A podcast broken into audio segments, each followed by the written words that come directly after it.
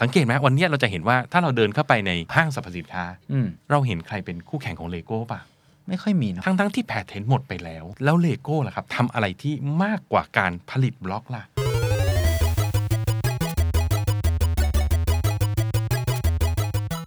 สินค้าที่เป็นฟิสิกอลเนี่ย พอเจอช่วงโควิดเนี่ย เดือดร้อนแน่นอน เพราะว่าหน้าร้านโดนปิด แต่ว่าผลประกอบการไตรมาส 3 ของเลโก้เนี่ย รายได้เพิ่มขึ้น ส่วนกำไรเนี่ย โตขึ้นถึง 1 เท่าตัว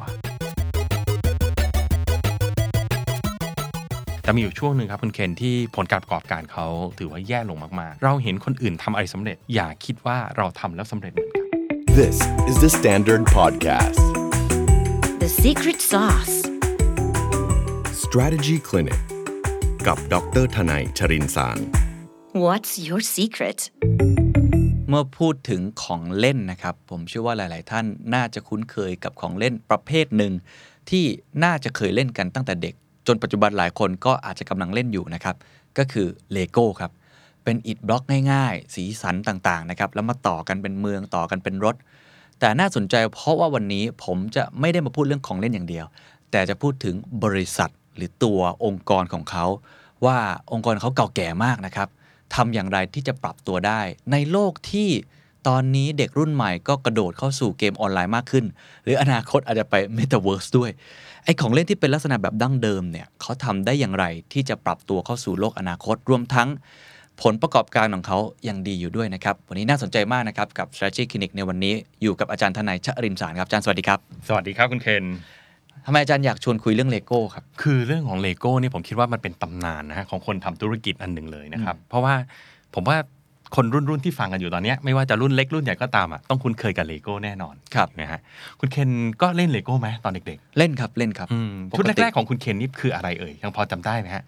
คือก็จะเป็นตัวเล็กๆอะครับ เป็นเมืองเล็ก ๆ แล้วก็จะเป็นพวกต่อเป็นรถต่อเป็น อืม เอ่ออาจจะมีบางทีเป็นตัวละครหรือว่าเป็นยานอวกาศ จุดเด่นที่สุดของเลโก้ผมว่าทุกท่านก็คงคงคิดเหมือนผม คือจินตนาการไม่รู้จบ ใช่ คือคือมันเป็นของเล่นที่ผู้ใหญ่ดีใจ แล้วก็ยินดีที่จะให้เด็กเล่น เรียกว่าเป็นของเล่นคลาสสิกมาก ใช่ คือยุคสมัยจะเปลี่ยนไปยังไงเนี่ยผมว่าเลโก้เขาก็ยังอยู่ได้นะ อ่าใช่ แต่ ครั คำ บ ถามที่ผมสงสัยก็คือ อยู่ได้แบบเหมือนเดิมหรือเปล่า อืม ผมมีหลานเนี่ย อืม หลายคนก็เขาก็กระโดดเข้าสู่เรื่องของออนไลน์ เป็นที่ที่หลายคนใช้คำว่า native ครับ ครับ คือเป็นเป็นเรื่องปกติของเขา เขาไม่รู้สึกว่ากำลังก้าวเข้าสู่โลกอะไร เขาเกิดมากับตรงนั้น ใช่ ซึ่งนั่นแหละทำให้ผมตั้งคำถามเหมือนกันว่า และไอ้ของเล่นที่เป็นฟิสิกอลดั้งเดิมเนี่ย มันจับต้องได้ จะจะได้ไหม เออมัน จะ จะ ยังอยู่ต่อ ใช่ หรือ มันจะเป็นยังไง อ่ก็ผมว่าเรามาดูประวัติศาสตร์กันเขาก็ดีกว่า ครับ แต่ว่าแอบบอกท่านผู้ฟังนิดนึงว่าผลการประกอบการเลโก้ยังดีอยู่มาก โอ้ และผมคิดว่าตรงเนี้ยมันมีบทเรียนในหลาย ๆ ช่วงเวลาครับ สิ่งหนึ่งที่เราจะเห็นได้ก็คือธุรกิจเนี่ยมันต้องมีการปรับตัว อืม แต่ว่าขณะเดียวกันเนี่ยธุรกิจก็ต้องมีแก่นของตัวเองด้วยนะ อืม คือถ้าเราปรับตัวไปตลอดกลายเป็นว่าธุรกิจไหนไม่ดีเราก็เปลี่ยนแล้วก็ทิ้งไปเรื่อยๆเนี่ยกลับกลายเป็นว่าเราอาจจะไม่มีแก่นที่แท้จริงของตัวเองก็ได้นะครับหลายๆท่านที่ฟังรายการ strategy clinic มาอาจจะจำได้ ผมจะย้ำเสมอว่า strategy เนี่ยมันเป็นเรื่องของ continuity อืม นะครับเพราะเราจะทำอะไรเนี่ยให้ประสบความสำเร็จได้เนี่ยมันต้องมีความเก่ง ถ้าพูดแบบสุภาษิตจีนนะคุณเคนมันก็มีความเก่งกับความเฮงอะ อืม นะฮะแต่ความเก่งเนี่ยมันจะทำให้เรายั่งยืน ความเฮงเนี่ยมามาไปไปนะครับเพราะฉะนั้นผมจะพูดเสมอเลยว่า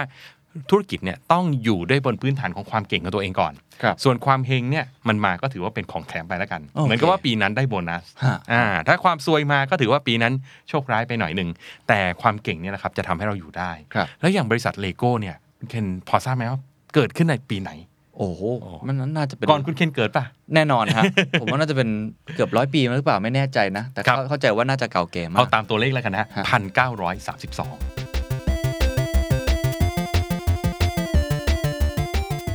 โอ้ก็เกือบร้อยเนาะ เกือบร้อยปีแล้วนะ ฮะ ใช่ไหมฮะ นี่ก็เกือบ 90 ปีแล้วล่ะ ใช่ใช่ใช่ นะครับคือผมว่าเรื่องราวของเลโก้เนี่ยมันเป็นการผ่านร้านผ่อนเอามาเยอะนะคุณเค ครั น บ แล้วผมคิดว่ามันมีแต่ในจุดที่เป็นจุดที่สามารถเรียนรู้ได้ อืม นะครับ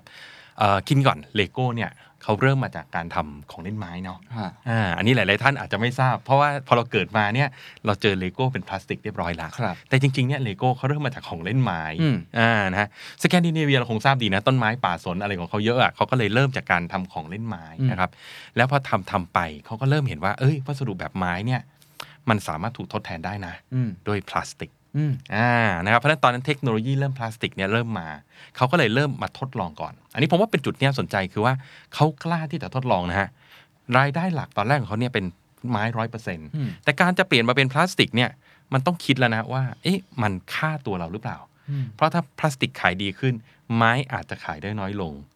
แต่ถ้าเรามองในเชิงของความทนทาน มันชัดเจนนะฮะว่าพลาสติกดีกว่า ครับ เพราะว่าจุดหนึ่งที่เดี๋ยวเราจะเรียนรู้ต่อไปเนี่ยคือเทสเลโก้เนี่ยเขา customer centric มาก ๆ โอ้ เขามองประโยชน์ของลูกค้าเป็นหลัก ระหว่างของเล่นไม้กับของเล่นพลาสติก จริงอยู่ว่าในยุคนั้นนะฮะไม้ถูกกว่าพลาสติก อืม การทำพลาสติกไม่ได้ทำให้เราขายของได้แพงขึ้น แต่มันเพิ่มความทนทานให้กับลูกค้า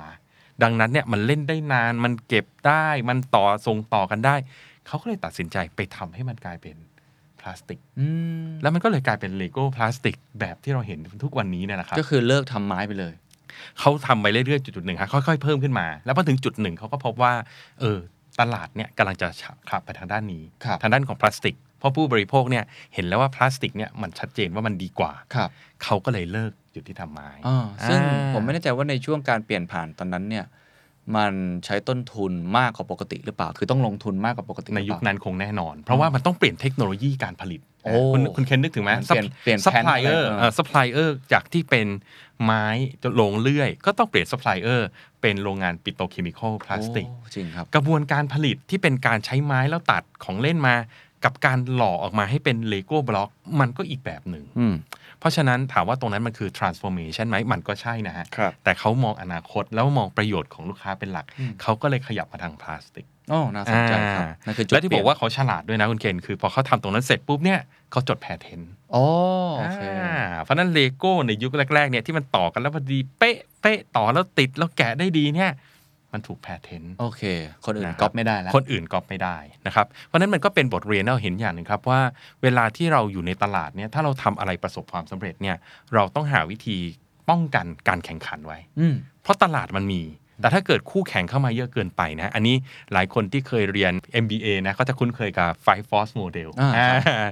นะครับ Five Force Model จะพูดคำหนึ่งเสมอคือคำว่า new entrant ใช่ ถ้าตลาดใดก็ตาม barrier of entry มันต่ำนั่นหมายความว่าคนอื่นสามารถทำได้สักพักเดียวครับกำไรมันจะค่อยๆ หดลงเรื่ อื อย ม ๆเพราะฉะนั้นเลโก้ก็เลยประสบความสำเร็จในยุคแรกจากการที่มีแพทเทนอยู่นั่นเอง โอเค อ่านั่ นั่นคือจุดเปลี่ยนแรก เปลี่ยน ใช่ ผ่านจาก ถือว่า ม้ ทำได้ดี เป็นพลาสติก กล้าที่จะเปลี่ยนวั แล้ว ส ก็ ดุ จด เพื่อ patent ลูกค้าแล้วก็กล้าที่จะเปลี่ยนแปลงยอมลงทุนนะค ครั รับบ แล้วก็จดแพทเทนคราวนี้ก็สบายเลยสิครับ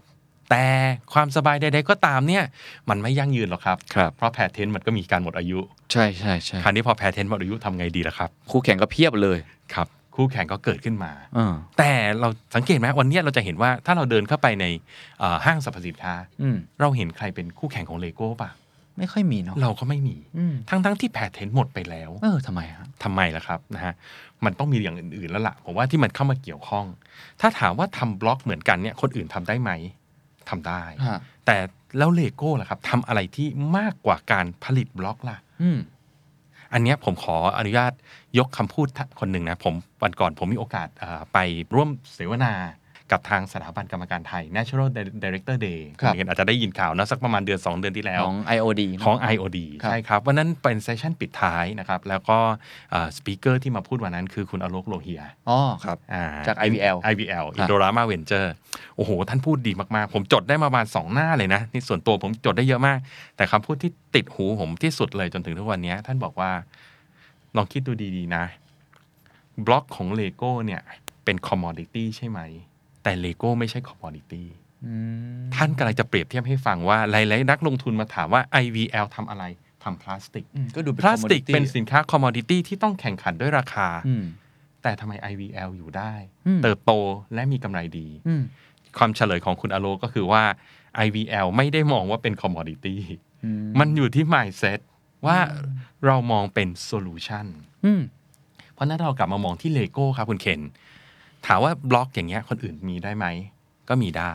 แต่สิ่งที่เลโก้มีเหนือคนอื่นคืออะไรครับ ดีไซน์เนาะ อ๋อ ถ้าสมมุติว่าคุณเคนไปเดินซื้อบล็อกมาอะซื้อบล็อกมา 5 กิโล แล้วมาคิดต่อเองที่บ้าน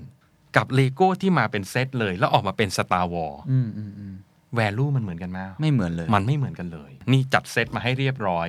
มี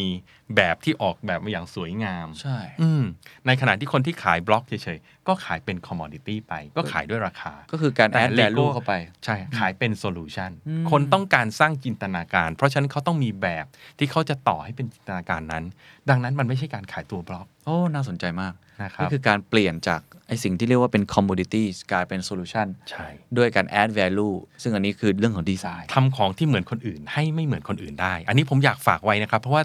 ทุกๆ คนเนี่ยจะพูดกันแบบนี้ทั้งนั้นเลยว่า สินค้าวันเนี้ยเรากลายเป็นคอมมอดิตี้ อืม มาธนาคารก็บอกว่าธนาคารก็กลายเป็นคอมมอดิตี้ เสื้อผ้าก็เป็น commodity เสิ้นผ้าก็เป็นคอมมอดิตี้ไฟฟ้าก็เป็นคอมมอดิตี้โทรศัพท์มือถือก็เป็นคอมมอดิตี้คือถ้าคุณมองเป็นคอมมอดิตี้เมื่อไหร่ คุณก็จะไปแข่งกันที่ราคา ก็จะไปติดกับดักราคา ก็จะไปติดกับราคา อ๋อ แต่ถ้าเกิดคุณ customer centric ครับ คุณเข้าใจว่าลูกค้าซื้อสิ่งเนี้ยไปเพื่อทำอะไร อืม แล้วจัดให้เป็นโซลูชันเพื่ออ ม เขา โอ้โห มันคนละเรื่องเลยนะฮะ ครับ ทำเม็ดพลาสติกก็คือเม็ดพลาสติก อืม แต่ถ้าเกิดเรารู้ว่าลูกค้าที่ซื้อเม็ดพลาสติกเราเนี่ยเขาเอาไปใช้ทำอะไร อืม เราสามารถเอาใบบริหารจัดการกับเขาต่อได้นะฮะ ครับ อ่า อ่าเพราะฉะนั้นต้องเข้าใจลูกค้า แล้วก็ต้อง อืม ผมคิดว่าสำคัญมากเลยคือ creativity อะ ครับ ต้องมีความคิดสร้างสารรค์มากพอที่จะ add value ซึ่งในกรณีของ Lego ก็คือเรื่องของดีไซน์ ใช่ ที่คงจะต้องไปพาร์ทเนอร์เนาะ อืม กับ Star Wars ไปพาร์ทเนอร์กับบริษัทต่างๆ ที่ ครับ ทำให้เราได้มีจินตนาการที่เรา อืม อยากเห็นนะแฮร์รี่ ครับ พอตเตอร์อะไรอย่างเงี้ยเนาะ อืม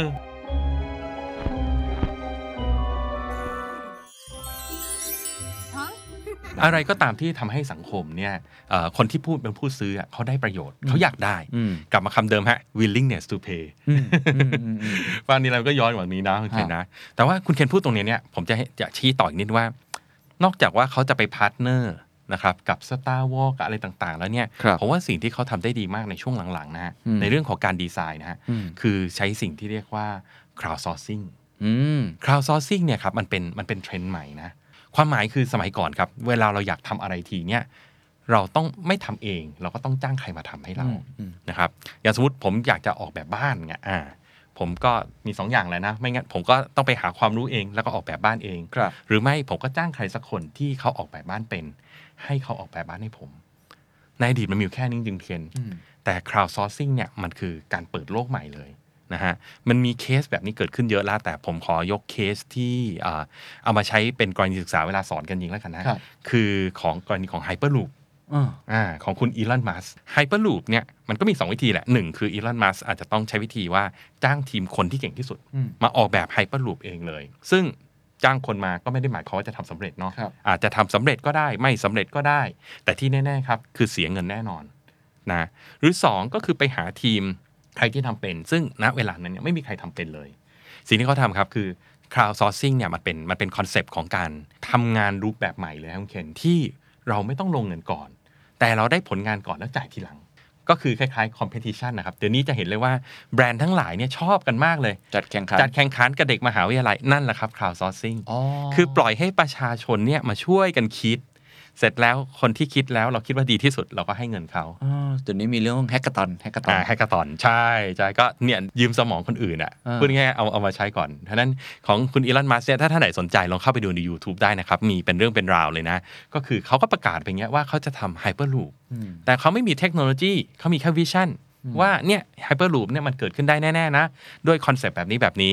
แล้วก็ให้คนทั้งโลกครับ จับรวมกันเป็นทีม อืม ออกแบบไฮเปอร์ลูปแล้วส่งไปแข่งกัน อืม อ่า อื นะ ม แล้วเขาก็เอาดีไซน์เนี่ยมาดูกันว่าคนไหนเป็นยังไงดีไม่ดีอ่ะแล้วก็คัดเป็นเข้ารอบเหมือนเหมือนการนางงามจักรวาลเลย เสร็จแล้วนะคนไหนพออ่ะโอเคดีนะ พอเข้ารอบเสร็จนะ ให้ทำเป็นโปรโตไทป์แล้วเอาไปวิ่งกันที่ลาสเวกัส อืม คนที่ทำสำเร็จแล้วชนะก็จ่ายเงินไป อืมอืม นะครับ เพราะฉะนั้นหนึ่งไม่ต้องมีทีม in-house ของตัวเองแล้วนะ ถ้าฟังอย่างนี้เนี่ยมันคือการ transform วิธีคิดแบบ R&D เลย อืม ใช้ crowdsourcing อืม เป็นลักษณะของ open architecture ครับ ใครก็ได้เข้ามาช่วยกัน แล้วพอเขาทำสำเร็จก่อนเสร็จแล้วเนี่ยเราค่อยจ่ายเงินเข้าทีหลัง แล้วก็เอาไอเดียนั้นมาต่อยอด เอามาต่อยอดก็อาจจะพาร์ทเนอร์กันอาจจะจ้างต่อเป็นทีมไปเลย อืม อันนั้นอันนั้นก็ว่ากัน ครับ นะครับเพราะฉะนั้นเนี่ยครับเลโก้ ก็ทำ ก็ใช้ มา วิธีนี้เหมือนกัน อ๋อเหรอฮะ ตอนหลังๆเนี่ยเลโก้ก็ปล่อยให้คนทั้งหลายในโลกนี่แหละครับ ลองเอาเอาชิ้นส่วนที่คุณซื้อไปเองนั่นแหละ แล้วไม่ต้องจัดให้ด้วย ให้ลองต่อเอามาเป็นแบบสวยๆ แล้วก็ส่งมาประกวดที่เลโก้ อ๋อ ก็ได้ engage ด้วยเนาะ ได้ engage ด้วยนะฮะแล้วยังได้ดีไซน์ดีๆ ที่มีความหลากหลายสูง ครับ แล้วคอนเฟิร์มด้วยว่าลูกค้าชอบจริง โอ้เพราะว่า ไม่งั้ ลู น ก สิ่ ค้าง ที่ ส เรา ร้างเอง ใช่ไม่งั้นสิ่งที่เรากลัวที่สุดคืออะไรฮะเราสร้างขึ้นมาเราคิดว่ามันดี แต่ปรากฏว่าเอาไปวางขายแล้วไม่มีใครซื้อ อืมอืม เพราะว่าดีไซเนอร์คิดกับลูกค้าคิดบางทีก็ก็ไม่ได้เหมือนกันซะทีเดียว ใช่ ช่ไหม น่า ฮะ สนใจมาก เพราะฉะนั้นอันเนี้ยครับคือเขาก็ใช้คอนเซปต์ของสิ่งที่เรียกว่า crowd sourcing ครับ อ่า อ่านี่คือวิธีคิดของเขาหลายอย่างละทั้ง crowd sourcing วิธีคิดในการที่เปลี่ยนผ่านองค์กร มอง commodity เป็น solution อ่า อันนี้ก็ทำให้เขาปรับตัวได้ตลอด ใช่ครับใช่ครับแต่สุดท้ายมันก็กลับมาที่การจัดการเนาะเพราะการจัดการเนี่ยมันต้องทุกมิตินะฮะแล้วคราวนี้พอตอนนั้นเลโก้เขาก็เริ่มไปได้ดีแล้วล่ะเขาก็เริ่มเอาพวกเทคโนโลยีเอาอะไรเข้ามา แต่มีอยู่ช่วงหนึ่งครับคุณเคนที่ผลการประกอบการเขาเขาถือว่าแย่ลงมาก อืม ๆนะแย่ลงมากๆก็คือเขาอะขยายไปเรื่อยๆพอสักพักครับพอมันใหญ่เรื่อยๆ ต้นทุนมันเริ่มสูง ทำธุรกิจเนี่ยคือการอะไรก็ตามที่มันไม่ได้เรื่องของสเกลเนาะยิ่งมีแบบเยอะขึ้นเท่าไหร่ ไอ้แต่ละแบบเนี่ยยอดขายมันก็ไม่ได้สูง คือพอเราอยากจะเพิ่มรายได้อะวิธีง่ายที่สุดนะฮะที่คนทำธุรกิจชอบทำนะ ก็คือเพิ่ม Product แต่เพิ่ม Product เนี่ยอ่ะฝ่ายเซลล์เขาก็จะบอกอ่ะจริง พอมี Product ใหม่ปุ๊บเขาก็เพิ่มรายได้ให้บริษัท แต่อย่าลืมว่าถ้าเรามี Product มากจนเกินไป แล้วมันมีความหลากหลายสูง ต้นทุนของมันเนี่ยมันไม่โอเค อืมซึ่งเล พราะ โก้ แต่ะ เป็นอย่างนั้นเลย เลโก้เนี่ยมีอยู่ยุคหนึ่งเป็นแบบนั้นเลยครับคุณเคน โปรดักเยอะเกินไปหลากหลาย product เกินไป เกินไปเลย เพราะว่าไม่ทันเขาเรียกว่าได้หันมาคุยกันหรือว่าเหลียวหลังมอง อืม หน้าดีๆ ก็เหมือนกับหนูทิพจักรทำไปเรื่อยๆทำไปเรื่อย อ่าผลการประกอบการไม่ดีก็เพิ่มโปรดักต์ใหม่ ผลการประกอบการไม่ดีก็เพิ่มโปรดักต์ใหม่ ๆโอ้โห ฟังดูคุณคุณไหมคุณเคน อันนี้เหมือนหลาย ๆ บริษัทก็เป็น เป็น เพราะ ป็น เรา เยอะมาก นะฮะ เพราะเราคิดว่านี่คือหนทางหนึ่งในการเพิ่มรายได้ ถ้าไปดูในกลุ่ม consumer product เราจะเจอแบบนี้ประจำเลย อืม ของเก่าก็ยังขายได้ เพราะฉะนั้นก็ยังไม่ยอมเลิกทำ อืม แต่ว่าอยากจะมีรายได้เพิ่ม คือของเก่ามันเป็นธรรมชาตินะฮะมันไปสักพักยอดขายมันก็ตก จะให้มันขายดีเหมือนเดิมมันก็ยาก อืม แต่จะตัดทิ้งเลยก็ไม่กล้า ดังนั้นก็เพิ่ม Product ใหม่ อืม สุดท้ายจาก1 Product ก็กลายเป็น 2 จาก 2 กลายเป็น 4 จาก 4 กลายเป็น 8 จาก อืม 8 กลายเป็น 20 อะไรอย่างเงี้ย อื มันก็กลายเป็นว่ามี product range ครับ เต็มไปหมดเลย แล้วทำไงครับเนี่ยเลโก้พอวิ่งไปถึงตรงนั้น เออ อันเนี้ยอันตรายอะถ้าผมจะเปรียบเทียบนะคุณเคนก็เหมือ ครั น บ ต้นไม้อ่ะ อ่า พอต้นไม้อ่ะพอกิ่งมันแตกเยอะๆอ่ะ มันกลายเป็นว่าแบบออกดงออกดอกเต็มไปหมด แต่ว่ารากอ่ะมันมีชุดเดิม อ๋อ ดังนั้นเนี่ยไอ้ผลไม้หรือดอกไม้ที่ออกมา มันก็เลยไม่ดี อืมอืม เพราะฉะนั้นสิ่งที่ต้องทำก็คือต้องตัดกิ่ง อ๋อ นะครับ อันเนี้ยมันคือความยาก แต่ว่ายุคนั้นเนี่ยเลโก้เนี่ยเขาเจอเจอหลายเรื่องเขาเจอเรื่องที่ว่าเนี่ยครับพอเขาเรื่อง struggle กับเรื่องยอดขาย เขาก็เพิ่ม Product ไปเรื่อย เพิ่ม SKU ไปเรื่อยๆนะฮะ แล้วตอนนั้นเขาพยายาม diversify อืม เหมือนเคนแต่เป็นนิดนึงแล้วล่ะเขาไปทำ Lego Land เออเพราะเขาคิดว่าน่าจะดึงดูดคนได้กลุ่ม อืม ลูกค้าหลากหลายมากขึ้น เพิ่มขึ้นแล้วก็จับต้องได้ใช่ไหม ครับ อ่า ครับเขาก็เรียนแบบมาจากทางดิสนีย์เนาะ อืม เพราะว่าเลโก้ขายของเล่นก็คือเด็กดิสนีย์เริ่มมาจากการ์ตูนก็เด็กเหมือนกัน ใช่ แล้วปรากฏดิสนีย์พอไปทำดิสนีย์แลนด์เนี่ยโอ้โหประสบความสำเร็จมหาศาลเลย ครับ เลโก้ก็เลยคิดว่าเอ๊ะ ทำบ้ามังนก็ทำบ้างดีกว่า เออ แต่ปรากฏว่าไม่ประสบความสำเร็จฮะในที่สุดตอนหลังต้องขายกิจการนี้ทิ้งไปนะคุณเคน โอ้ทำไมไม่ประสบผความ ม สำ ว่า เร็จ อันนี้ ครับ เป็นบทเรียนที่สำคัญฮะว่าเราเห็นคนอื่นทำอะไรสำเร็จ อย่าคิดว่าเราทำแล้วสำเร็จเหมือนกัน อืม เพราะหนึ่งเนี่ยถึงเราทำสำเร็จมันก็คือเหมือนเขาอะ ครับ มันคือมีทูอะพูดง่ายๆ เห็นคนอื่นเขาทำอะไร เราก็ขอไปแบ่งส่วนแบ่งกับเขาบ้าง มันก็ไม่เลวร้ายนะเอาพูดจริง ๆ มันก็ไม่ได้แย่มาก เพราะว่าบางทีเราก็อยากที่จะเพิ่มผลการประกอบการ แต่ธุรกิจหลักของเรามันโตไม่ขึ้น เราก็เริ่มมองไปดูคนรอบๆเขาว่าเอ๊ะเขาทำอะไรกัน แล้วเราก็ขยับไปตามเขา แต่ที่สำคัญคือมันต้องเข้าใจ key success factor ฮะ อืม ดิสนีย์เนี่ยทำสวนสนุกแล้วประสบความสำเร็จ เพราะเขามีอะไรครับ เขามีสตอรี่ อืม เขามีคาแรคเตอร์เขาเองไหมฮะ อืม เขามีมิกกี้เมาส์มีมินนี่เมาส์มีฟรอเซนพวกนี้ของเขาหมดเลย มันถือว่าเป็นแอสเซท อ่า เป็น จริง แอสเซทของดิสนีย์จริง ๆ เลย เพราะฉะนั้นสิ่งที่ดิสนีย์แลนด์ทำก็คือเพียงแค่เอาแอสเซทที่เขามีอยู่แล้วเนี่ยแล้วไม่ได้มีต้นทุนอะไรเพิ่มเนี่ย อืม เขาต่อยอดไปทำเป็นตีมพาร์ อืมคือเขาเป็นมีสิ่งที่เรียกว่าซอฟต์พาวเวอร์มีสิ่ง อืม ที่มันจับต้องไม่ได้ แต่ว่ามันกินใจกับเราตลอดเวลา มันคือคาแรคเตอร์ เอ เนาะ อเวลาเราดูการ์ตูน เวลาเราดู ครับ เรื่องของอาหนังใหญ่ของเขา อ่า ไม่ว่าจะเป็น Little Mermaid อะไรพวกเนี้ย ครับ มันมีชีวิต อืม นั้นเรื่องเล่าอันเนี้ยถือได้ว่าทรงพลังอย่างยิ่ง จึงพลัง ซึ่งเลโก้ไม่มีเรื่องนี้ เลโก้ไม่มีนะเพราะเราย้อนกลับไปที่เลโก้เลโก้ไม่มีคาแรคเตอร์ อืมอืม คาแรคเตอร์ที่เขามีเนี่ยเขาไปเช่าคนอื่นมาได้วยซ้ อืม ำ จริ เพ ง ราะฉะนั้นเขามีต้นทุน อ๋อ ในขณะที่ดิสนีย์ไม่มีต้นทุน จริง การที่ไปเช่าคนอื่นมาเนี่ยอันตรายนะฮะหนึ่งคือยังไงเราเสียเงินแน่ อืม ๆสองคือถ้าเกิดว่าเขาเขาชักกลับแล้วครับ หรือเขาบอกว่า เอ้ย เราเห็นคุณทำแล้วเราทำซะเองดีไหมโอ้อันนี้น่ากลัวนะฮะ อืม ก็ถ้าเราพูดถึงกรณีอย่างเงี้ยก็เชื่อมมาที่สตรีมมิ่งก็ได้เนาะ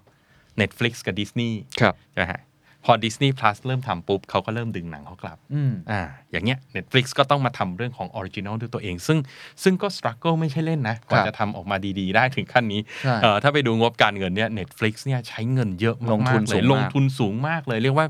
มีมีนงมีหนี้เพราะว่ากู้มาเนี่ยเพื่อจะมาทำภาพยนตร์เพื่อต้องแข่งกับดิสนีย์ ครับ เขารู้แล้วว่าในระยะยาวเนี่ยพวกคนที่เขาเป็นเจ้าของคอนเทนต์เนี่ยเขาก็ทำสตรีมมิ่งของเขาเอง อืม อืม อืมเพราะฉะนั้นก็ตอนนั้นก็ทำให้ทางเลโก้เอง ครับ ไม่ประสบความสำเร็จ ตอนนั้นก็ก็เป็นบทเรียนเพราะว่าเป็นบทเรียนที่ดีว่าเห็น ครับ คนอื่นทำแล้วเราก็จับกลุ่มลูกค้าเดียวกัน มันน่าจะทำได้ แต่ปรากฏว่ามันต้องกลับมาดูด้วยว่าคุณ อืม มีแอสเซทอะไรหรือเปล่า ครับ ที่อยู่นี้นะครับไหนคุณเคนไปแตะถึงเรื่องพวกคาแรคเตอร์อย่างเนี้ยพอดีช่วงที่ผมไปอเมริกานะมีโอกาสไปคุยกับกูรูท่านหนึ่งทางด้านการจัดการ ท่านให้คำคำหนึ่งน่าสนใจคุณเคนและอาจจะมาเชื่อมโยงกันพวกเราด้วยนะครับ ท่านใช้คำว่า parasocial relationship parasocial relationship คืออย่างเงี้ยคุณเคนคุณเคนมีท่านผู้ฟังที่ฟังอยู่คุณเคนอยู่ทุกวันเนาะ ครับ ท่านเหล่านี้นะฮะอาจจะไม่เชยเจอคุณเคนเลยนะ อืม แต่เขารู้สึกว่าคุณเคนเป็นเพื่อนเขา อืมอืม อันเนี้ยเขาเรียกว่า para social relationship อืม เหมือนสมัยเด็กๆอะครับ เราฟังศิลปิน เราฟังเทป เราฟังซีดี เพลงแคสคนเราตามดูคอนเสิร์ตเขาตลอด จนเรารู้สึกว่าเราผูกพันกับเขา อืม ทั้งๆที่จริง ๆ ไม่เคยเจอกัน อืมอื มันเป็นปรากฏการณ์แบบเนี้ยครับ เหมือนกับใครหลายคนทันฟังวิทยุดีเจ อ่าดีเจ เป็นเพื่อนรักเลย มีแต่เสียงนะ ไม่เคยเห็นหน้าด้วยซ้ำนะ แต่เราว่าผูก รู้ พั สึก น ผูกพัน อ๋ออ่ าพอเขารู้สึกเหนื่อยขึ้นมา โอ้โหเราอยากให้กำลังใจจังเลย เขาพูดถึงเรื่องอะไรเราอยากแบบตามไปใช้สินค้าตัวนั้นเลย อ๋อ มันคือการเป็นอินฟลูเอนเซอร์ฮะ อืม ในยุคหนึ่งนะครับ มันเกิดจากเนี่ยครับแม้เราไม่ต้องมีความสัมพันธ์ไม่ต้องเจอหน้ากัน แต่การที่เรามีปฏิสัมพันธ์กันเรื่อยๆ ผ่านทางออนไลน์ก็ตามเนี่ยมันเกิดสิ่งนี้ได้คือ para social relationship อืม ซึ่งอันเนี้ยคือสิ่งที่ดิสนีย์มี อ๋ออ่น แต่ถามว่าเลโก้เรามีไหม ไม่ถึงขนาดนั้น ไม่ถึงขนาดนั้น อ่อ่ ถ้าเลโก้ของเราแตกหายไปเราก็คงรู้สึกระดับหนึ่งเนาะ อ่า แต่ถ้าเกิดว่ามิกกี้เมาส์โดนใครทำร้ายเนี่ย เรา คนที่ จะ รักมิกกี้เมาส์เราอาจจะรู้สึกเจ็บปวดแทน อ่า เลยก็ได้ ข้าใจครับ ซึ่งซึ่งผมว่าเรื่องนี้เนี่ยวันก่อนเคยไปขึ้นเวทีหนึ่งแล้วก็ อืม มีบุคคลท่านหนึ่งทำเกี่ยวเรื่องกับสปอร์ตมาร์เก็ตติ้ง อืม เขาก็พูดเรื่องเนี้ยคือเขาให้เหตุผลว่าทำไมโลกของกีฬาจึงการตลาด อืม ไม่เคยที่จะหายไป อืม คือเป็นเรื่องที่เชื่อมโยงกันสุดๆ เขาบอกว่าในโลกเนี้ยมีไม่กี่ซอฟต์พาวเวอร์หรอกที่สร้าง Human Connection ที่ strong ที่สุด เออ กีฬาเป็นหนึ่งในนั้ หนึ่ง น ในนั้น คือมันมี emotional connection ที่สูงมาก ครับ เรารักเดวิดเบคแฮมเรารักคริสเตียโนโรนัลโดเราชอบ อืม เลบอนเจมส์ มีหน้าคุณเคนโพสต์เกี่ยวกับกีฬาบ่อยมาก เออ ตามดูใน Facebook เนี่ย ใช่ อาร์เซนอลผมเนี่ย เวลาเขาแพ้เราก็แพ้ไปด้วย เวลาเขาชนะเราก็ชนะไปด้วย ครับ ฉะนั้นสิ่งที่ถ้าเกิดว่าคุณมีสิ่งนี้อยู่ อ่า ในแบรนด์ของคุณ นั่นคือแอสเซท ใช่ ที่มีคุณค่ามาก เพราะฉะนั้นเลโก้เนี่ย แต่คุณต้องสร้างความสัมพันธ์ด้วยนะ อ่า สิ่งเหล่านี้ไม่ใช่คุณมีอยู่เฉยๆ แต่คุณต้องทำให้คนสามารถ engage กับสิ่งนั้นได้ ซึ่งเลโก้เข้าใจตัวเองผิดว่าตอนแรกคิดว่าตัวเองมี ก็เลยไปต่อยอดเอาสิ่งนี้มาสร้างต่อเต็มไปหมดเลย เขามีแบรนด์ อืม อ่าเขามีดีไซน์ แต่ relationship ในเชิงของคาแรคเตอร์เนี่ย เหมือนกับดิสนีย์เนี่ยไม่มี อืม เพราะฉะนั้น ข้ใจคบ การที่เขาไปทำตีมพาร์คเนี่ยมันก็เลยไม่ใช่ทางของเขา แล้วผมคิดว่าหลาย ๆ แบรนด์ในประเทศไทยหรือในต่างประเทศ อืม เองตอนนี้ก็พยายามสร้างเรื่องนี้ ครับ สร้างแบรนด์ relationship อืม กับคน ครับ อยู่เสมอเสมอๆ อืม ซึ่งผมคิดว่าจริง ๆ มันไม่ได้สร้างง่าย ๆ เหมือนกันนะ ไม่ง่าย เออ แต่ผมว่าวิธีหนึ่งที่ผมเห็นนะ แล้วมันมันก็เวิร์กดีนะฮะ ก็คือการสร้างเป็นตัวคาแรคเตอร์บางอ อ๋อย่าง มัสคอต มาสคอตบาร์บีคอน ลาย อะไรอย่างเงี้ยอ่ามันก็เป็นอะไรบางอย่างนะที่แปลกดีเหมือนกันนะ ว่ามันทำให้เกิดการ associate กันขึ้นมาได้ ครับค เกิ รั ด บ para social relationship คราวเนี้ยเนี่ยครับเลโก้เขาก็ผ่านร้อนผ่านหนาวเข้ามานะฮะ ช่วงนั้นก็พออย่างที่บอกครับเขาเริ่มดิ้นไปดิ้นมาออกไปทำธุรกิจที่เราเชื่อครับพูดว่านอนคอ อืม จริงๆนอนคอเนี่ยมันไม่มันไม่ได้แย่นะฮะ อืม หลายคนบอกว่าเราต้องเน้นแต่ core business อืม แต่อีกด้านหนึ่งถ้าเราเน้นแต่ core business แล้วเราไม่ diversify โอกาสในการเติบโตมันก็จะน้อยกว่า แต่ผมว่าประเด็นมันไม่อยู่ตรงนั้นประเด็นมันอยู่ที่ว่าเราเข้าใจ business นั้นจริงหรือไม่ อ่าจริง นะฮะ คือหัวใจคือคุณเข้าใจหรือเปล่า คุณเข้าใจหรือเปล่า ถ้าคุณเข้าใจนอนคอที่คุณอาจจะไม่เคยทำมาก่อน คุณก็สามารถไปทำนอนคอร์และประสบความสำเร็จได้เหมือนกั อ่าโอเคอ่า อ่า เห็นภาพครับ แล้วเลโก้ผ่านช่วงนั้นมาได้ไงฮะสรุป เลโก้เปิดช่วงนั้นได้อย่างไรนะ ช่วงนั้นมีการ มันคลาสสิกเคสเลยฮะ ช่วงที่เวลาองค์กรวุ่นวายยุ่งเหยิงแล้วไปผิดทางนะฮะคำตอบสุดท้ายแทบจะทุกครั้งเลยคุณเคนเหมือนกันหมดก็คือเปลี่ยนตัวผู้นำ อ๋อ โอเค มีการเปลี่ยน CEO ได้ซีอท่านใหม่นะครับที่มีพื้นฐานมาทางด้านของ strategy อ๋อ เพราะฉะนั้นท่านเข้ามาถึงท่านก็มองอีกมุมหนึ่งทันที อันไหนที่ไม่ใช่ก็ตัดทิ้ง อืม นะครับ SKU ที่มันเยอะแยะมากมาย ก็ตัดมันลดลงซะบ้างอะไรอย่างเงี้ยนะครับ แล้วก็ช่วงนั้นเทคโนโลยีเริ่มมาแรงนะครับ ก็เริ่มทำพวก Lego Mindstorm อ่า ก็คือทำเลโก้ที่อ่ามีมอเตอร์ทำโปรแกรมมิ่งได้ อ่า าะไร เชื่อมต่อกับ างๆเนี่ย โทรศัพท์มือถือได้อะ ใช่ ไรอย่างนี้ อ่าอย่างนั้นเป็นก็เรียกว่าถือว่าเอาเรื่องของดิจิตอลเทคโนโลยี อ่า เข้ามาเสริมได้ค่อนข้างดีเลยทีเดียวนะครับ ครับ แล้วตอนนั้นเขาก็บุกตลาดอ่ะก็ไปทางตลาดจีน อ๋อ เปิดประเทศ อืม ใหม่ ๆ เนาะ คือคือถ้าตลาดเดิมมันเริ่มไม่ได้ก็ต้องมองหาตลาดใหม่นะครับ เพราะฉะนั้นเลโก้เนี่ยอยู่กับเด็กเนาะ อืม ซึ่งตอนนั้นเนี่ยจีนคือประเทศที่ประชากรเยอะที่สุด ก็ประสบความสำเร็จไปในอีกรูปแบบหนึ่งนะครับเพราะฉะนั้นโดยรวมนี่ก็ถือว่าดี ครับ ครับคราวนี้วันที่เรื่องนี้ที่อยากมาคุยกันเนี่ยก็เพราะว่าวันก่อนผมอ่านข่าวแล้วก็ตกใจเลยนะว่าเลโก้เนี่ยเขาเป็นฟิสิกอล ครับ เมื่อเป็นสินค้าที่เป็นฟิสิกอลเนี่ยพอเจอช่วงโควิดเนี่ยเดือดร้อนแน่นอน อืม เพราะว่าหน้าร้านโดนปิดนะครับสินค้าฟิสิกอลส่วนใหญ่เนี่ยขายทางด้านหน้าร้านทั้งนั้นเลย มันก็ต้องมีไปเดินตามห้างสรรพสินค้าถึงจะสามารถซื้อได้ แต่ทุกอย่างมันหยุดนะฮะคราวเนี้ยแน่นอนทุกคนตอนนี้ก็โดนผลกระทบเยอะ แต่ว่าผลประกอบการไตรมาส 3 ของเลโก้เนี่ยออกมาปรากฏว่าผลประกอบการดีมาก ๆ เลย รายได้เพิ่มขึ้น ส่วนกำไรเนี่ยโตขึ้นถึง 1 เท่าตัว อ่ะหนึ่งเท่าตัวเลย ห ฮะ นึ่งเท่าตัวเลย ในขณะที่คนอื่นขาลง ใน หมด ขณะใช่ตั้งแต่ต้นปีนี้มาเนี่ยปรากฏกำไรดีกว่าปีที่แล้วเนี่ยถึง 1 เท่าตัวทีเดียว โอ้ทำได้ไง ใน ฮะเนี่ย ทำได้อย่างไรนะครับ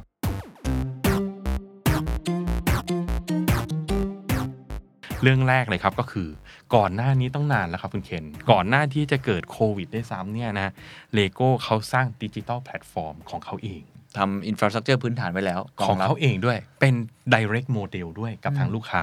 ไม่ได้ไปผ่านแพลตฟอร์มคนอื่นค่ะของผ่านคนอื่นก็ผ่านไปนะ แต่เขามี direct model ของเขาเองก็คือพูดง่ายๆไปที่ lego.com แล้วซื้อได้เลย อืม ผมว่าตรงเนี้ยมันเป็นการตัดสินใจที่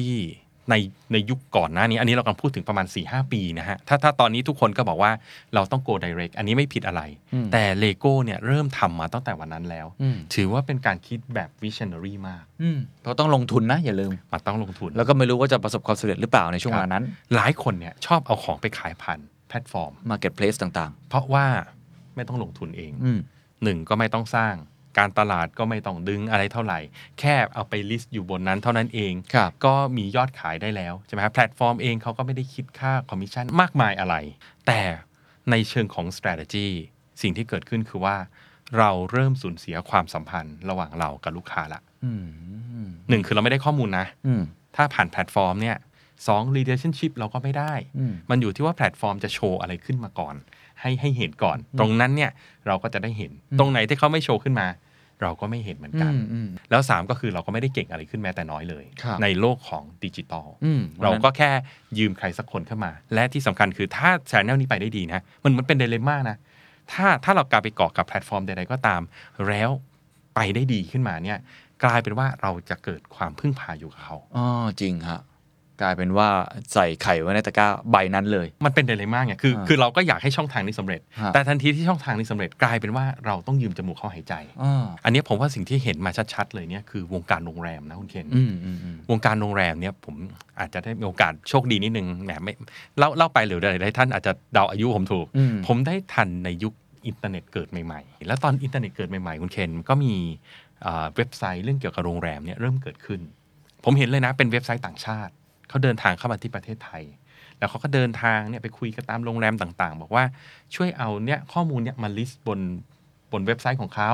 แล้วเขาก็จะช่วยขายห้องให้ แล้วเขาขอคอมมิชชั่น โอ้จำได้ว่าตอนแรกโรงแรมแบบ โอ้โหไม่ไม่คุ้นชินนะ ไม่กล้าไม่ลองอะไรเงี้ยนะครับ แต่ตอนหลังเนี่ยเราจะเห็นว่าเป็นเรื่องปกตินะมันก็เห็นว่าแพลตฟอร์มจากต่างชาติเนี่ยเขาเริ่มเข้ามา อืม แล้วเขาก็เอาโรงแรมเหล่าเนี้ยขึ้นไป ตอนแรกโรงแรมเขาก็ยังลังเลลังเลนะว่าเอ๊ะจะทำให้เราได้เอ่อรายได้มากแค่ไหน ถ้าผมมองเป็นตัวเองเป็นแพลตฟอร์มนะ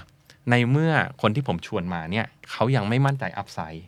ผมต้องช่วยลดดาวไซด์ให้กับเขา อืม ในเมื่ออัพไซด์ยังไม่รู้นะ ผมต้องช่วยลดดาวไซด์ก็คือพูดง่ายๆผมก็เอาค่าคอมมิชชั่นน้อย อืม ๆอ่าผมเอาค่าคอมมันน้อยๆก่อน เพราะฉะนั้นทุกคนก็กระโดดขึ้นมาอยู่บนแพลตฟอร์มนี้ ทุกคนก็บอกว่าไม่เป็นไรหรอก มีช่องทางใหม่มาช่วยขายโรงแรมให้กับเรา ครับ โอเค ไม่เป็นไรดีกว่าอยู่เฉยๆอ่าเขาช่วยขายให้เราค่าคอมเขาเอานิดเดียว เวลาผ่านไป 10 กว่าปีฮะปรากฏว่าค่าคอมมิชชั่นตอนเนี้ยของแพลตฟอร์มที่กินกับโรงแรมนะคุณเคนขึ้นไปประมาณสามเท่าแล้ว อืมเข้าใจครับ คือตอนแรกเนี่ยเหมือนกับใช้คำว่าดึงดูดให้เราเข้าไป อืม ให้เรา ตายใจ อ่า อย่างนี้ก็ได้ ใช่ แล้วตอนนั้นก็เพิ่มค่าคอมไปเรื่อยๆ เสร็จแล้วเขาเป็นเนื่องจากเขาเป็นแพลตฟอร์มเมืองนอกเขามีเงินเยอะ อ่า เขาก็ทำมาร์เก็ตติ้ง อ่า ทำโปรโมชั่นสวนลดเวลาเราเข้าไปเห็นโอ๊ยลดนู่นลดนี่ลดสารพัดอย่างเราก็ซื้อเอาซื้อเอาซื้อเอาโรงแรมก็กลายเป็นว่าพึ่งพาบนนี้อยู่เยอะแล้วทีเดียว อืม นะครับดังนั้นพอตอนหลังเนี่ยพอเขาปรับค่าคอมมิชชั่นขึ้น น้อยโรงแรมมากที่จะกล้าถอน อืม เพราะว่ารายได้คุณเยอะแล้วที่มาจากส่วนนี้สมมุตินะ 20 30 มาจากทางด้านนี้แล้วหรือบางทีไปถึง 5 60 แล้วเนี่ยมาจากนี้ ถ้าไม่เอาก็ถอยเลย อืม เข้าใจ รายได้หายทันที เพราะฉะนั้นกลายเป็นว่าวันนี้เนี่ยหลาย ๆ คนก็เลยบอกว่าตอนเนี้ยเราถอยไม่ได้แล้ว อืมอืม เพราะเราพึ่งตรงนี้นั้นสิ่งที่พยายามบอกครับคือเลโก้มองข้ามช็อตไปเรียบร้อย ครับ เขามองว่าใครช่วยเข้าขายก็เป็นเรื่องดี แต่เขาต้องมีช่องทางของเขาเองด้วยนะ อืม และช่องทางของเขาเองเนี่ยจะต้องเป็นช่องทางที่ดีที่สุด ครับ เพราะว่ามันเป็นช่องทางที่จะทำให้เกิดประสบการณ์ที่ดีที่สุดให้กับลูกค้าเขาได้ เพราะ ครับ เขาควบคุมเองได้ทั้งหมดนะครับเพราะฉะนั้นสิ่งผมว่าอันเด่นสิ่งที่ทำได้ดีมากคือเขามองการไกลมาตั้งแต่ต้นละ อืม นะครับในยามที่ธุรกิจยังดี การลงทุนดิจิทัลแพลตฟอร์มเนี่ยอาจจะใช้เงินไม่ค่อยเยอะ เพราะฉะนั้นเนี่ยมันทำให้ผลการประกอบการตกลงเพียงแค่เล็กน้อย จริงอยู่ในยุคนั้นอาจจะไม่ได้ทำรายได้ให้เยอะเท่าไหร่ แต่พออนาคตมาถึงป้าบตอนนั้นนะครับ ด้วยความที่เขาพร้อม พอเจอช่วงคริสิสเนี่ยเจอโควิดปั๊บหน้าร้านปิดปั๊บทำไงล่ะครับ คนอยากซื้อเลโก้ อืม เข้าไปที่เลโก้ออนไลน์จบเลย อืม เขาพร้อมอยู่เรียบร้อยแล้ว ครับ เขาไม่ต้องเซตอัพนะฮะ อารมณ์เหมือนถ้าเราย้อนเวลากลับไปครับ เครือร้านอาหารใดเนี่ยทำเรื่อง Delivery ไว้ก่อน อืม ก่อนที่จะเกิดโควิดนะฮะพอโควิดตุ้มปุ๊บเขาพร้อมทันที อืม ในขณะที่ร้านอาหารจำนวนมากเนี่ยไม่ได้เตรียมระบบ Delivery ไว้ ครับ พอเกิดโควิดปุ๊บ อันนี้เหนื่อยมาก อืม กว่าจะปรับระบบกว่าจะเซตอัพให้เป็นเอ่อ delivery ได้นะครับ อันนี้คืออันที่หนึ่ง อันที่หนึ่ง ทำดิจิ t a ลแพลตฟอร์มของตัวเอง direct sell แล้วก็มองการไกล อ่า แล้วก็เขาเรียกว่ากล้าที่จะลงทุน ครับ ถ้าเกิดเรามองว่าอันนี้คืออนาคต ครับ ของ ครับ บริษัทของเรา อืม นะครับทำให้ move ได้ก่อนคนอื่น แล้วก็ช่วงโควิดยังขายได้ แม้ว่าหน้าร้านทั่วโลกเนี่ยอาจจะถูกปิดลง แล้วแนะนำว่าให้ทำในยามที่ตัวเราแข็งแรง อ่า อ่า จริง นะครับ เพราะว่าเงินนิด ๆ หน่อย ๆ มันไม่มีปัญหาอะไร แต่ ฮะ ว่าเมื่ออนาคตมาถึงปุ๊บเนี่ยเราจะได้เปรียบและ ครับ เร็วกว่าคนอื่นมาก คืออย่าไปทำตอนที่เราบาดเจ็บอ่ะ อย่าทำ คือ ตอน ไม่ เรา งั้นมันเสียเลือดเสียเนื้อกันเยอะนะ คริสิสก็จะแย่อยู่แล้ว แล้ว ต้อ ยังง มานั่ง ต้องมา เปลี่ยน สร้างอะไรด้วยมันลำบากนะฮะมาหลายคนชอบมาทำดิจิ t a ลทรานส์ฟอร์เมชันเกิดตอนเกิดคริสิสไง ่าจริงครับ อ่า ทำตอนที่เราแข็งแรงคน ครับ คนที่พูดกับผมประโยคนี้บ่อยมาก อืม เลยครับอาจารย์ทนาย อืม คือคุณอัตพล CEO ของปตท อืม คือปตทกำลังเปลี่ยนวิสัยทัศน์ครั้งแรก อืม ในรอบ 10 กว่าปี อืม แล้วก็ผมคิดว่าตั้งแต่องค์กรนี้ก่อตั้งมาเนี่ยนี่คือวิสัยทัศน์ที่เปลี่ยนทิศทางการนำธุรกิจมากที่สุด อืม ครั้งใหญ่ที่สุด เพราะว่าจะไม่ได้ทำแค่พลังงาน อ่า ตัววิสัยทัศน์ใหม่ของปอทเนี่ย เราใช้คำว่า powering life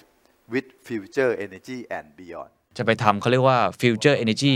and beyond อืม คือเราเห็นละไปทำเรื่องของไลฟ์สไตล์ ครับ ไลฟ์ไซแอนทำยาอุตสาหกรรมการแพทย์ อืม คือเปลี่ยนตัวเองค่อนข้างมาก ครับ นะซึ่งอันเนี้ยเอ่อผมก็ถามคุณอัตพลว่า อืม ก็ดูผลประกอบการปตท อืม ก็อย่างดี ก็ยังดีอยู่ แล้วบริษัทลูกเขาทุกอย่างก็โอเคกันหมดปรับตัวกันเก่งอยู่แล้ว อืม ทำไมยัง OR ก็ปรับไปไม่รู้เท่าไหร่ ใช่ แล้ว ครับ ใช่ไหมฮะทุกคนขยับหมดแล้ว GC หรือว่าไทยออยหรือว่า IRPC อะไร พวกนี้คือคือไปได้ดีของเขาอยู่แล้ว อืม ทำไมต้องเปลี่ยนตั้งแต่ตอนนี้ อืม แล้วก็คุยกันว่า transition ของพลังงานฟอสซิลเนี่ยก็ค อื ง ม ใช้เวลาแหละ 10ถึง20 ปีแหละ มันคง ค ใช้ รับ เวลาในการเปลี่ยน เพราะว่า อืม มันไม่ได้แบบ โอ้โห ดีดนิ้วแล้วเปลี่ยนได้เลย ท่านก็พูดคำนี้บอกว่าถ้าจะ transform ต้องทำตอนที่มันแข็งแรง อืม เพราะถ้าทำตอนที่ไม่แข็งแรงเนี่ย ผมต้องเล y off พนักงาน อืม แต่ถ้าผมตอนทำที่ผมแข็งแรงอยู่เนี่ย อืม ผมไม่ต้องเล y off ใครเลย อืม อยู่ที่เขาจะไปกับเราหรือเปล่า อืม ถ้าเขาพร้อมจะไปกับเรา อืม เราก็สามารถที่จะช่วยดันเข้าไปด้วย อืม ในทิศทางใหม่ด้วย อืม เขาบอกทำตอนเนี้ยมันยิ้มแย้มกันหมด อืม แต่มาทำตอนที่มันแบบโอ้กำลังเครียดกำลังซีเรียสกันเนี่ย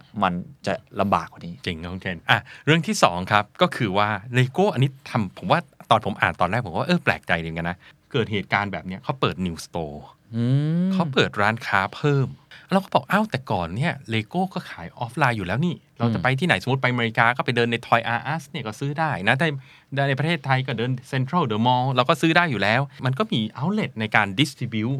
สินค้าอยู่แล้ว แล้วเลโก้ทำอะไร อืม นะทำไมต้องมาเปิดสโตร์แล้วเปิดเองด้วย อืม เขาบอกว่าหลัก ๆ เลยเนี่ยไปเน้นที่จีน แล้วก็ไปที่นิวยอร์กซิตี้ด้วย ก็ฮะ สิ่งที่เขาทำเขาใช้คำว่า immersive store ฮะ อือหือ immersive store คือ store ที่เหมือน flagship store ฮะ เหมือนเวลาเราเข้าไปที่ Apple Store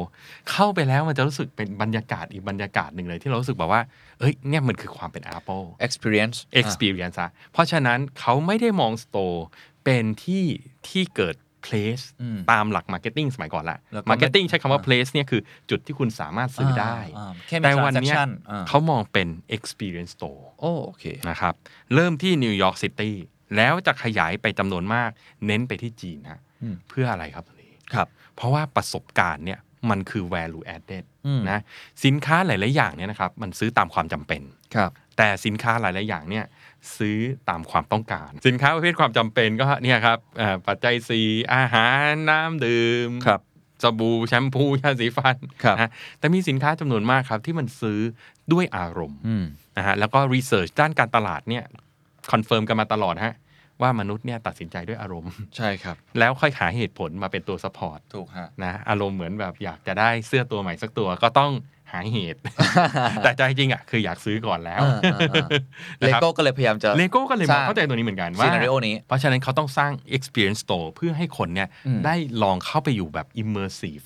แล้วเกิดความต้องการขึ้น แล้วสามารถซื้อได้ในที่เดียวกันนั่นเอง โอ้เจ๋งเก่งมากครับ นะ ฉลาดมาก เหมือนเหมือน Apple Store อะครับ ครับ สินค้า Apple เป็นสินค้าที่ราคาค่อนข้างแพง ดังนั้นเนี่ยคนจะบอกว่า เอ้ย เราซื้อออนไลน์เลย มันก็ก็ชะอะไรอยู่นะ อืม นะ โดยเฉพาะลูกค้าใหม่ ลูกค้าใหม่ที่ไม่เคยใช้ ลูกค้าที่เคยใช้อยู่แล้ว อาจจะบอกว่า โอเค เราซื้อออนไลน์ เราคุ้นเคยอยู่แล้ว เปลี่ยนรุ่นใหม่ได้เลย อืม แต่ถ้าเป็นลูกค้าใหม่เนี่ย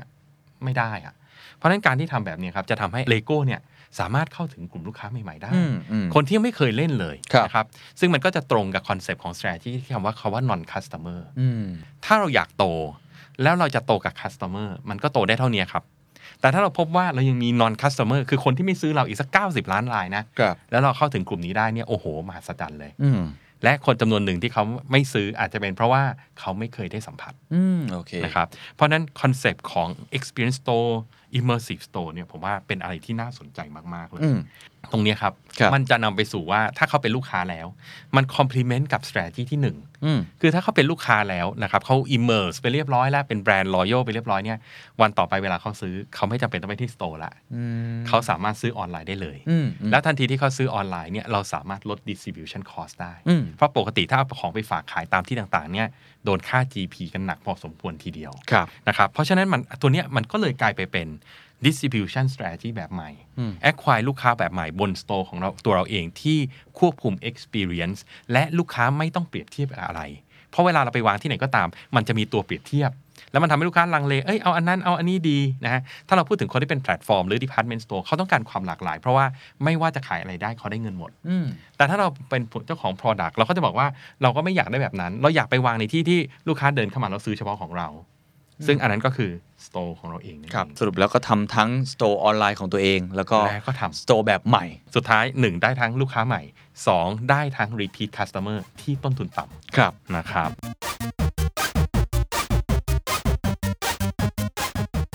เข้าต่อมาแล้ว ข้อต่อมาครับเขาออกสินค้าใหม่ด้วยครับ อืม โอ้โหเนี่ยเห็นไหมเขาเขาทำหลายมิติมากเลยนะ เขาออกสินค้าใหม่ครับ ที่ชื่อว่า Tiny Brick อืม อันเนี้ยคุณเคนอาจจะเริ่มคุ้นๆแล้วล่ะ ฮะ ก็คือพวก Harry Potter พวก Star Wars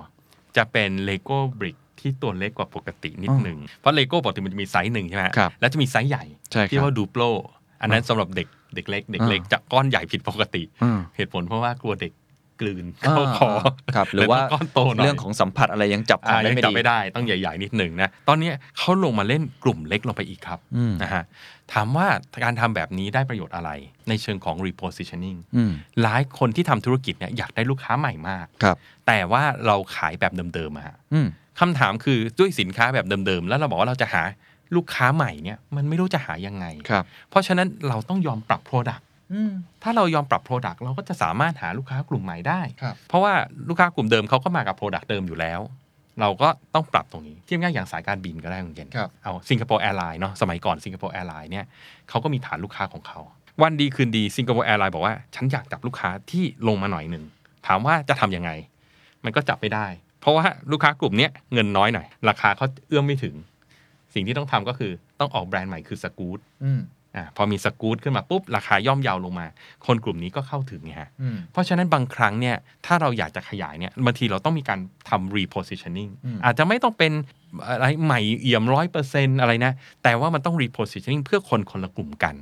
กลุ่ม low cost ก็เพื่อ low cost กลุ่ม high end ก็เพื่อ high end ก็จะเห็นแล้วว่าสิงคโปร์แอร์ไลน์เนี่ยกับสกูตเขาก็ไม่บินทับเส้นทางกัน ครับ นะครับเส้นทางระยะสั้น ๆ คนที่ต้องการประหยัดเงินหน่อยก็มาบินสกูตเส้นทางระยะยาวหน่อยก็ บินกับสิงคโปร์แอร์ไลน์ อืม แต่สุดท้ายเขาได้เงินทั้งคู่สุดท้ายก็เป็นเงินของกลุ่มสิงคโปร์แอร์ไลน์อยู่ดี อืม เพราะฉะนั้นในกรณีเนี้ยของเลโก้ก็เช่นเดียวกันฮะ เพราะ Product ของเลโก้เนี่ยเขาเป็นไซส์เนี่ยมานานมากละ อืม เพราะฉะนั้นเขาก็จะไม่สามารถเข้าถึงลูกค้าบางกลุ่มที่เป็นคนรุ่นใหม่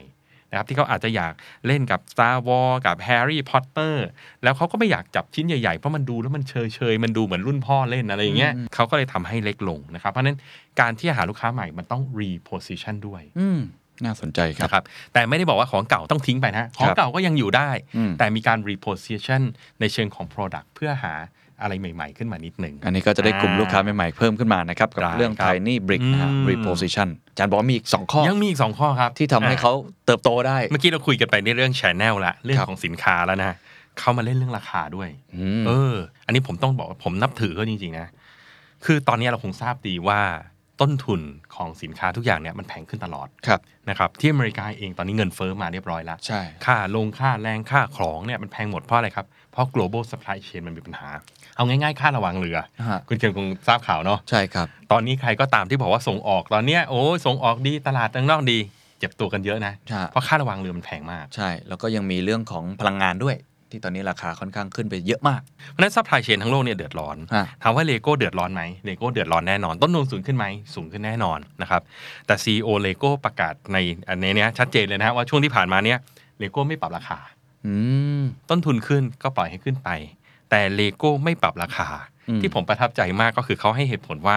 มันไม่ใช่ปัญหาของลูกค้าครับ มันเป็นปัญหาของเลโก้ ที่ต้องบริหารจัดการ พูดง่าย ๆ ก็คือกำลังบอกว่าไม่ใช่ความผิดของลูกค้า ฉันจะไปโยนราคาให้ลูกค้าจ่ายแพงขึ้นได้ยังไง โอ้เขาต้องไปบริหารจัดการคอสของเขาเอง customer centric ลูกค้าไม่ผิดลูกค้าได้ของเหมือนเดิมทุกประการเลย อืม แล้วทำไมวันนี้ลูกค้าต้องจ่ายแพงขึ้น โอ้ เลโก้บอกอันนี้เป็นหน้าที่ของเรา เพราะฉะนั้นเขาไม่ปรับราคาขึ้นฮะ ฮะ พอไม่ปรับราคาขึ้นเกิดอะไรขึ้นครับ เขาก็ได้ใจลูกค้าสิครับ คุณเคน โอ้ลูกค้าก็ชื่นชมเลย ใช่ เพราะปีเนี้ยมันคือปีที่เริ่ม recovery ทั่วโลกนะครับ อืม เพราะฉะนั้นดีมานมันเริ่มวิ่งเข้ามา อืม เมื่อดีมานมันเริ่มวิ่งเข้ามา ถ้าเราปรับราคาขึ้นดีมานมันก็จะเริ่มตกลงละเพราะทุกคนเริ่มแบบเอ้ยของแพงจังเลยชะลอไว้ก่อนได้ไหม แต่ปรากฏเลโก้เนี่ยเหมือนเดิม ราคาเท่าเดิม แล้วก็ไปจัดการกันเองระบบหลังบ้าน สิ่งที่เกิดขึ้นคือรายได้เขาเพิ่มขึ้น แต่ด้วยกลยุทธ์หลาย ๆ อย่างที่เขาทำเนี่ยผสมผสานกันไปเนี่ยทำให้กำไรของเขาก็ยังเพิ่มขึ้นอยู่ดีด้วย อืมอันนี้ได้ใจลูกค้าด้วย ผม นะ ว่าเป็นเป็นแนวคิดที่น่าสนใจนะ ครับ ถ้าลูกค้าได้อะไรเพิ่มขึ้นแล้วเราปรับราคาขึ้น อันนี้ผมว่าแฟร์นะ อืม อ่า สมมุติว่าโทรศัพท์มือถือรุ่นใหม่มีฟีเจอร์ดีขึ้น เราปรับราคาขึ้นให้ลูกค้า อ่าอย่างนี้โอเค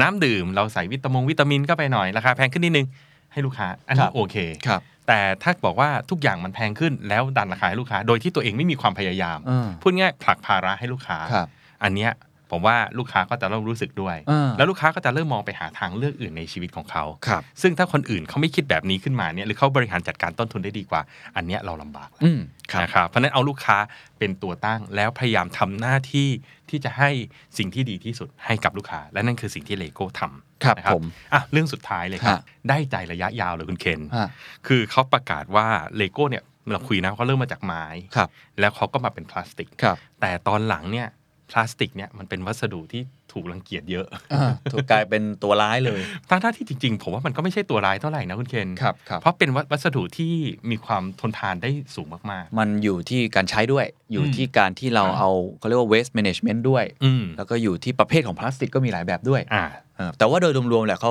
ถูกเป็นจำเลยสังคม ก็ทางสังคมเลโก้ก็มาเป็นพลาสติกไงฮะ อืม อ้าวทำทุกอย่างดูดีหมดแล้ว แต่ตัววัสดุของเขาเลยเนี่ยมันเป็นพลาสติกนะครับ อืม ดังนั้นเขาก็เลยประกาศว่าภายในปี 2030 ครับ